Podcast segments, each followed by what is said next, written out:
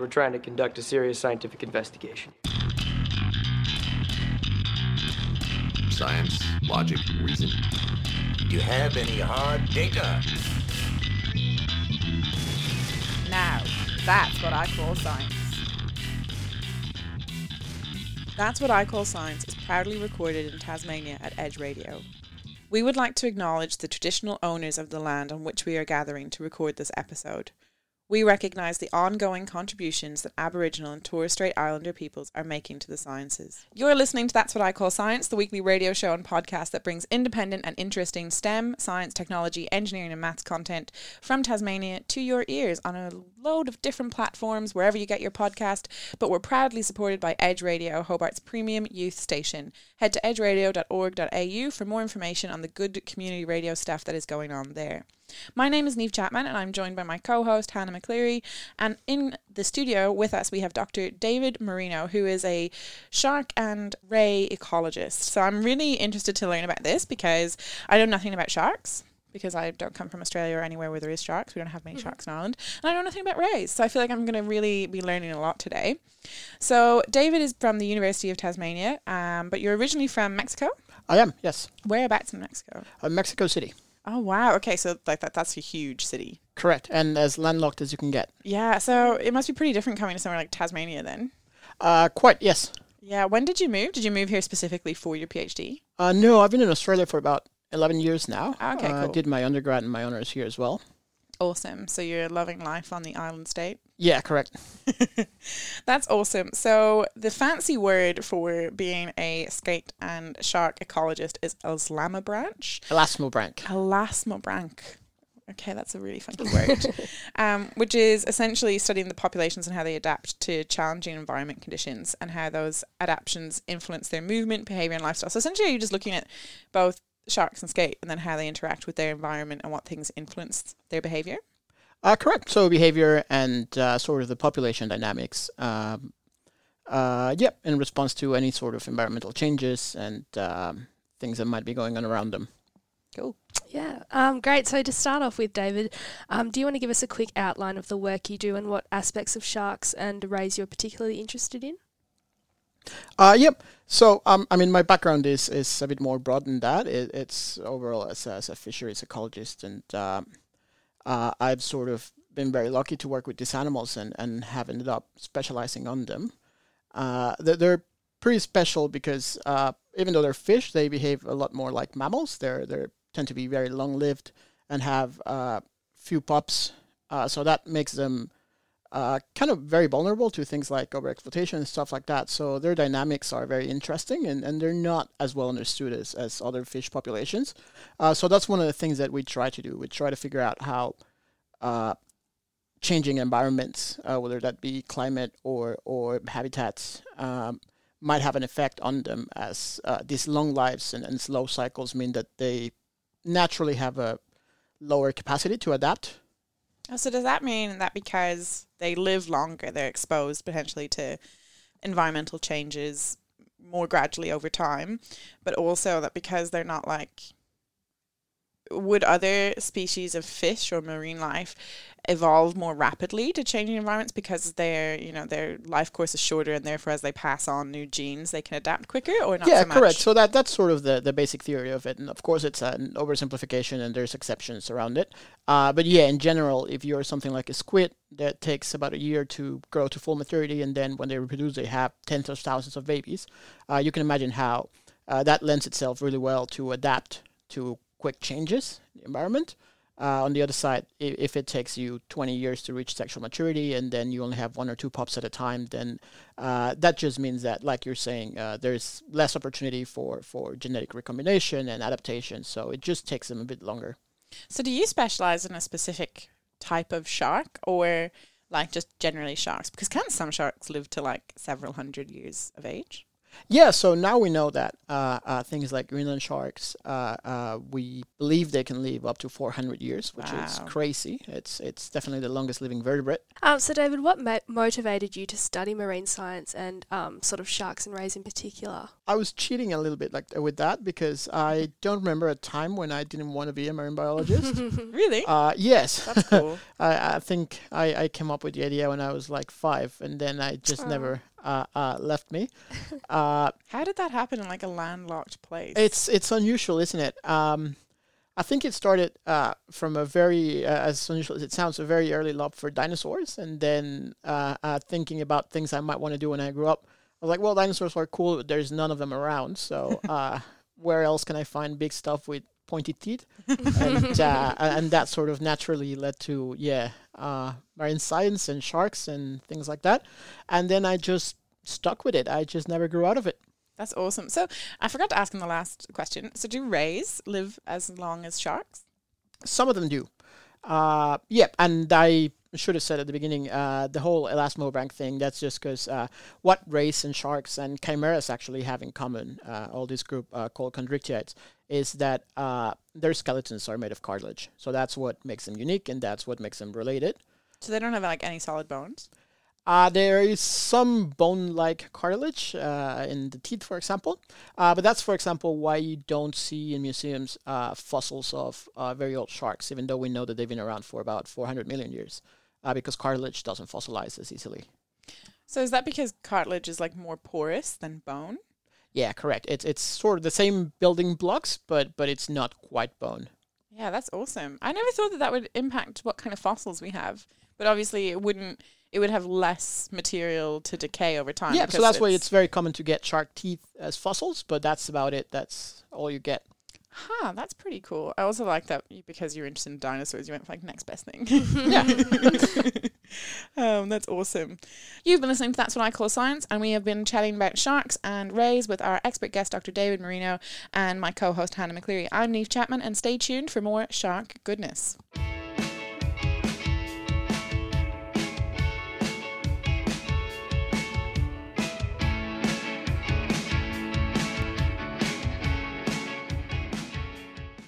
You're listening to That's What I Call Science, and today we are talking about sharks. My name is Neve Chapman, and I'm joined with my co host, Hannah McCleary, along with our expert guest, Dr. David Moreno from the University of Tasmania.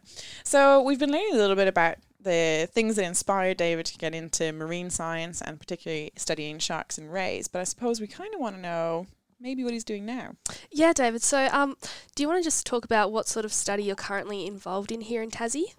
Uh, yep. So I originally moved down here to do my PhD, and uh, and that was looking at a very specific uh, population of uh, small sharks that lives in Macquarie Harbour in the west coast of, of Tasmania, and that was part of a larger study that was looking at the Maugean skate. Uh, the Maugean skate is uh, microendemic that exists nowhere but in that region. Uh, so- Microendemic. So, does that mean like it's only in one specific Correct. So it's it's uniquely Tasmanian. Wow. And uh, not only that, but it, it's actually restricted uh, that we know of uh, to only two estuaries, Bathurst and Macquarie Harbour. Wow. Uh, having said that, uh, it hasn't been seen in Bathurst Harbour in a very, very long time, about 25 years. Uh, so it's likely that, that the only place where it can be found now is just this one very specific estuary. Wow. So, what were you looking at specifically with those rays? So this animal was actually only discovered and, and described first to science in and discovered in 1998 uh, and then first described in 2007 as a separate species and uh, so when I first got here, uh, the study that was going on was really the first effort at all to try to learn anything about them. Uh, you can imagine that when you live in a very specific habitat, uh, that very small range just naturally makes you endangered uh, because it means that you're extremely dependent on that environment and any massive changes could result uh, not on only losing a couple animals but losing the entire population. Uh, and the entire population is the entire species. So uh, that makes them very vulnerable but also very interesting.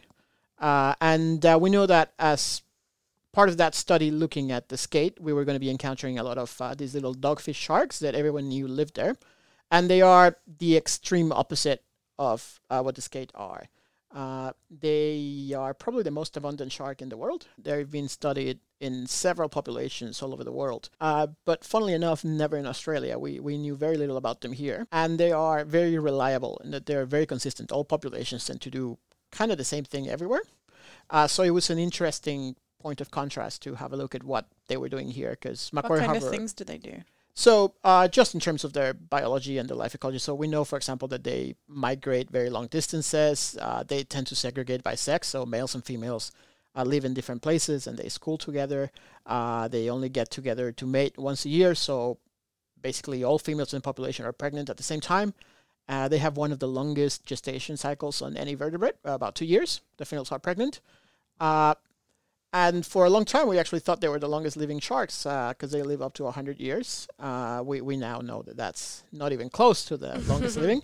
Uh, yeah, so there's all these population dynamics that are very similar. Uh, so that presented a really good opportunity because if you're interested, like me, on, on trying to work out how specific environments have affected the life history and the behavior and ecology of these populations, then uh, by looking at something that is very consistent, that lives in a very different environment, then those little differences can tell you a lot. That's really cool. So I have a couple of questions. Question one: Do the skate and the sharks like? Do they compete together? Where do they sit on this food chain? Like, would the sharks eat the skate, or would they eat the same things? And how much are they in competition? So that's one of the questions that we had uh, uh, from the get go, because the sharks tend to be uh, uh, super abundant. From some early fishing surveys, we knew that uh, they were by far the most abundant thing in the harbor, and the harbor itself is is incredibly unique and has very little diversity. Uh, what we find out now is that the skate are actually one of the f- well, it's the only skate species in the world that is exclusively brackish water. What does that mean? Uh, so that means that they can live in, in not quite salt and not quite fresh water. They can uh, sort of go in between. Uh, whereas a shark is actually only uh, a a marine species. So what happens is that because you have several rivers, the King and the Gordon, coming into Macquarie Harbor, all the fresh water, which is less dense, stays at the surface and creates a distinct layer of fresh water. And then the bottom is, is salt water. So uh, that natural division, even though there's no real physical barriers, uh, sort of separates them, and, and, and they very rarely come together. So my second question was, um, if these types of skate are so endemic to the waters in Tasmania and to that one location, I'm supposing this would be population dependent, but would you not look at repopulating them elsewhere, like maybe reintroducing them to the location that they're no longer in?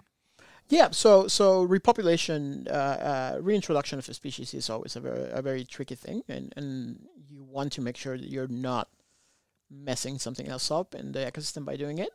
Uh, one of the main things that that this entire ten years of skate work has been centered about is trying to work out how the skate are doing and whether they actually need some help and whether we need to be looking at programs like that and uh, and that's one of our main interests right now, trying to work out uh, a way of assessing the population and how well they're doing, how they're responding to specific things. But yes, potentially, if if it uh, turned out that they need that help, uh, I think uh, either some sort of uh, maybe program for captive breeding or like has been done with the devils or something like that might be doable.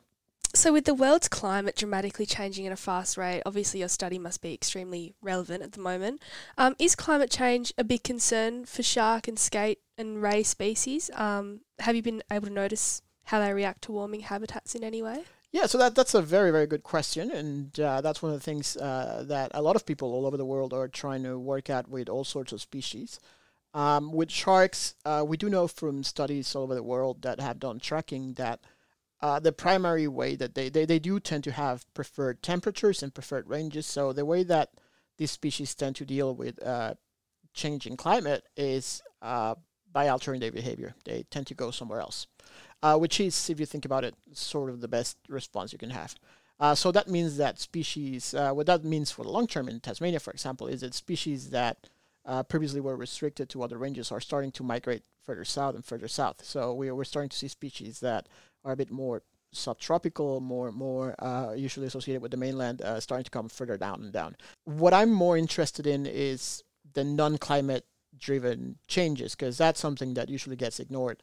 Uh, so, for animals like uh, these who are so dependent in an estuary, uh, other human impacts like habitat destruction, uh, pollution, things like that can have a very important localized effect. So, what kind of changes do you see or adaptations based on human interruptions to ecosystems? Uh, this was very unexpected. Uh, they, they tend to be very predictable because they do the same thing everywhere. Uh, what I found in my PhD is that every single thing that I decided to look at is different in here. Uh, they're, they're doing things behaviorally and uh, reproductively that are just completely different to anything we know about the species. And once it became clear that the diet was being uh, driven by by this uh, uh, scavenging from from human provided resources, and that uh, one of the things that we found is that while everywhere else these things are migratory, here they actually in Macquarie Harbour all year round, and males and females are together the whole time, uh, whereas everywhere else they actually just come together to mate and then separate. Uh, so you can imagine how that can have massive effects. So now this uh, the, the research has really turned into trying to understand what the effects are. And yes, we're doing uh, a couple of traditional things like opening up and trying to analyze what's happening, uh, trying to come up with some clever uh, physiology experiments where we can actually test some of these things uh, by putting them in tanks and manipulating some stuff. And then uh, trying to get creative as well. So, one of the things that we just started doing, for example, is uh, uh, taking the vertebrae from the shark, um, which are, again, not bone, but they are hard structures. And uh, more importantly, they're uh, inert once they're created. So that what that means is that uh, the chemistry of the cartilage as it's deposited doesn't change. Uh, but when it is being created, it does sort of incorporate elements from the surrounding environment. Uh, so it basically creates a nice little story of everywhere the animal has lived and what conditions have been like throughout its entire life. And in animals like these, it can live 50, 60 years. Uh, that's a data set that you could never get in any other way. So we're shooting them with lasers and uh, trying to work out what the microchemistry was along the entire life of the animal. Wow, that's really cool. That's such a cool technique. You were talking about their social behaviors in terms of they don't segregate into male and female, they actually intermingle, which I'm assuming that would have huge changes in terms of their social interaction and cohabiting behaviors. And, you know, I don't know much about shark behavior, but I would imagine that there's a way that the males act in a male group and the way that the females act and you know how pups are reared and all that kind of stuff. Have you noticed any like actual social changes? Yeah, so in there's terms of, there's like, been some very stuff? interesting uh, uh, outcomes from that. Um, first of all, uh, shark social interactions are are very much a thing that is just starting to be looked at. And, and the reason for that is that it's a very hard thing to look at. Uh, in captivity, animals tend to not behave the way they do in the wild, and uh, anything in the ocean is just done. i it's just a lot harder. So one of the things that we look at is is putting electronic tags in the animals and trying to figure out how they're moving and how they're using space, and and by association how they're co-inhabiting with uh, the other sex and with other individuals. Uh, but things like satellite and radio tracks that uh, work for terrestrial ecologists uh, don't work underwater. Uh, so so we are very limited by the technology. Uh, but what we have found is that um, it, it always has been believed that this segregation of sexes in the species was uh, basically caused by females getting away from males to avoid harassment. Understandable. Uh, correct. uh, but what we found in Macquarie Harbour was that actually uh, during half of the year, even though they're still in the same area, they're still co-inhabiting, uh, the males completely change their behavior and they start avoiding the females. And the reason for that is that the females are a good 20, 30 centimeters bigger. And they're probably uh, out competing the males for food. So the males are just trying to get away to, to try to get ahead. So, so there's definitely some interesting dynamics here, and and uh, it's throwing a bit of a wrench into what we believed about why they segregate. Yeah, that's really interesting. And it's also good that you touched on the technical aspects of that it is challenging to study behavior underwater. Yes. because we can't just, you know, set up video cameras everywhere and watch them for hours on end. You've been listening to That's What I Call Science. My name's Neve Chapman I'm joined in studio with my co-host Hannah McCleary and Dr. David Moreno. We've been talking about some endemic shark and skate species to Tasmania and in just a moment we'll be talking about maybe what this means for in the future and uh, more of David's work. So stay tuned.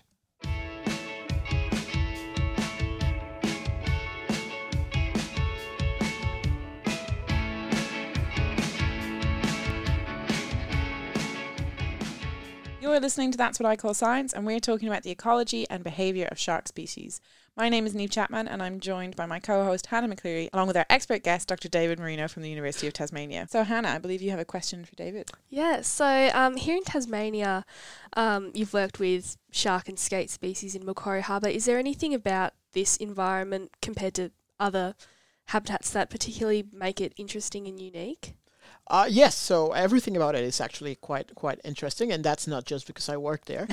uh, uh, so, like I said, there's a couple of really big rivers, the Gordon and the King, that that uh, uh, sort of come out in Macquarie Harbour, and uh, because the area is so enclosed, there's very limited circulation with the ocean, so that creates that that differentiation in the water column where you have the fresh water on top that's very distinct and then the, the salt water in the bottom.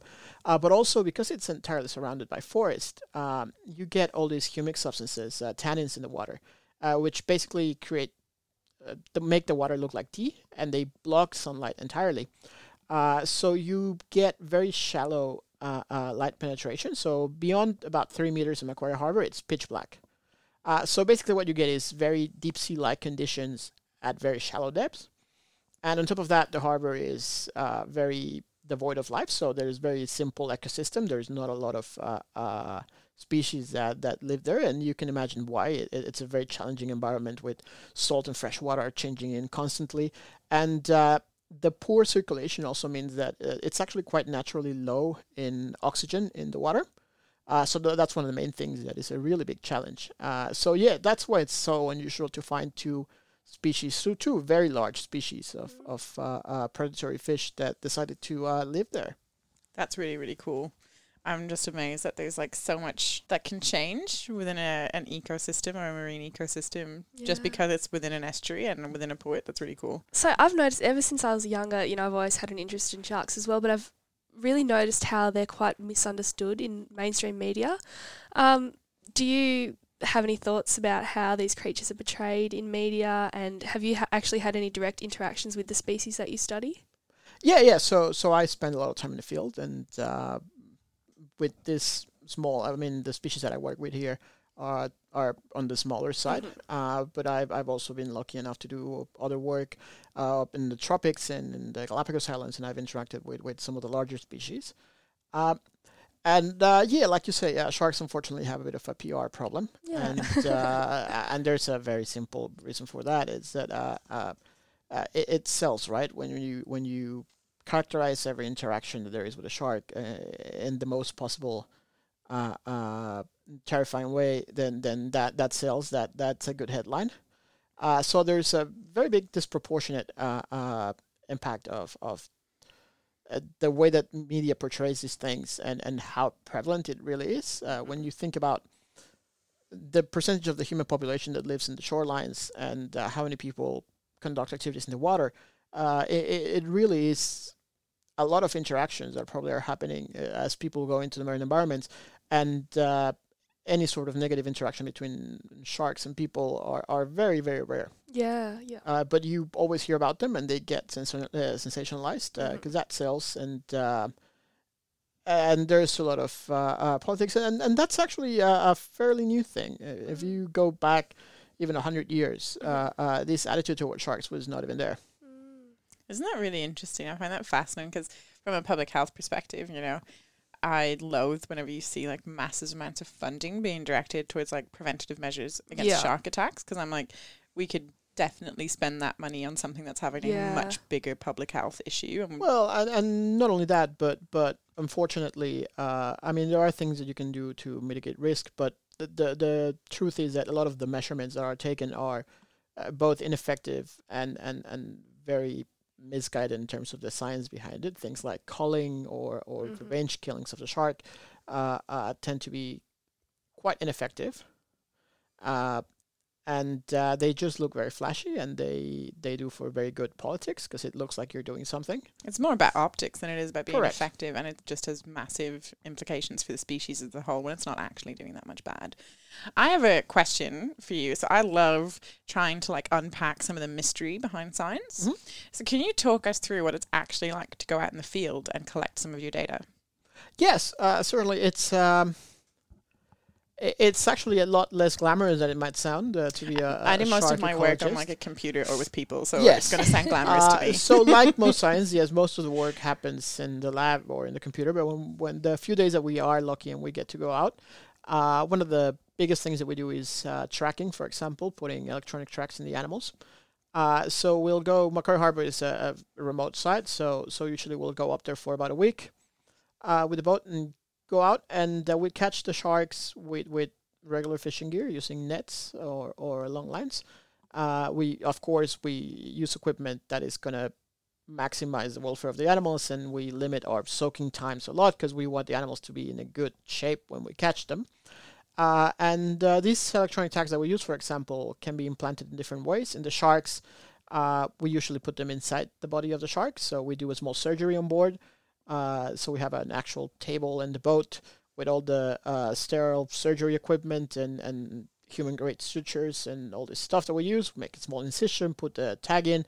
Uh, we have, uh, I guess, uh, a reverse scuba apparatus, so a, a respirator. So we're pumping water into the shark uh, gills when it's out of the water, That's so uh, cool. so that it can continue breathing. Uh, and then in about a minute, the procedure is done, and the sharks go out back That's- into the water. That's crazy. So, do you have like a vet who does that, or have you been trained to do that? Yeah, yeah. So, so we we as part of our training, we we actually have to get certified by a vet, and uh, all of our procedures are approved. Uh, we have to get animal ethics approval, and then once we have the procedure properly honed in, we've practiced either with with uh, fish that we get from from local fishermen and stuff like that that are already dead. Once we have it properly done, a vet will assess us, and, and if he deems us competent, then we can use it. Uh, that we can do the procedure. That's so cool. So, do you have to go diving and stuff as well, or not so much? Unfortunately, no. I don't get to dive a lot for my for my work. Uh, there's other types of work that do do require a lot more diving. Uh, but for the type of stuff that I look at, i- it really is about. Uh, you cannot learn a lot about the animals in the long term by diving with them. If I was doing just little observations or something like that, and uh, in Macquarie Harbor, because it's so dark, it, it limits really what you can do in the water. So you unfortunately have to go and get the sharks out of the water. Yeah, that's awesome. So that's pretty much all we've got time for. Thanks so much to our expert guest, Dr. David Moreno, and to my co-host Hannah for all your prep work on the show today. My name's Neve Chapman, and you've been listening to That's What I Call Science. We love bringing you science-related content, and hope you enjoyed the show. If you did love the show, please do get in touch with us by searching That's What I Call Science or That's Science Taz on Facebook, Instagram, Twitter, or wherever you get your podcast. If you are listening via a podcast, we'd love it if you could subscribe and give us a review, as that really helps our content meet, reach a wider audience. Our show is proudly supported by Edge Radio. Head to edgeradio.org.au for more info, and I'd like to give a shout out to Meredith Castles and Olivia Holloway for their post production and media comms work for the show. That's all for this week. Keep spreading the good word of science and be well, folks.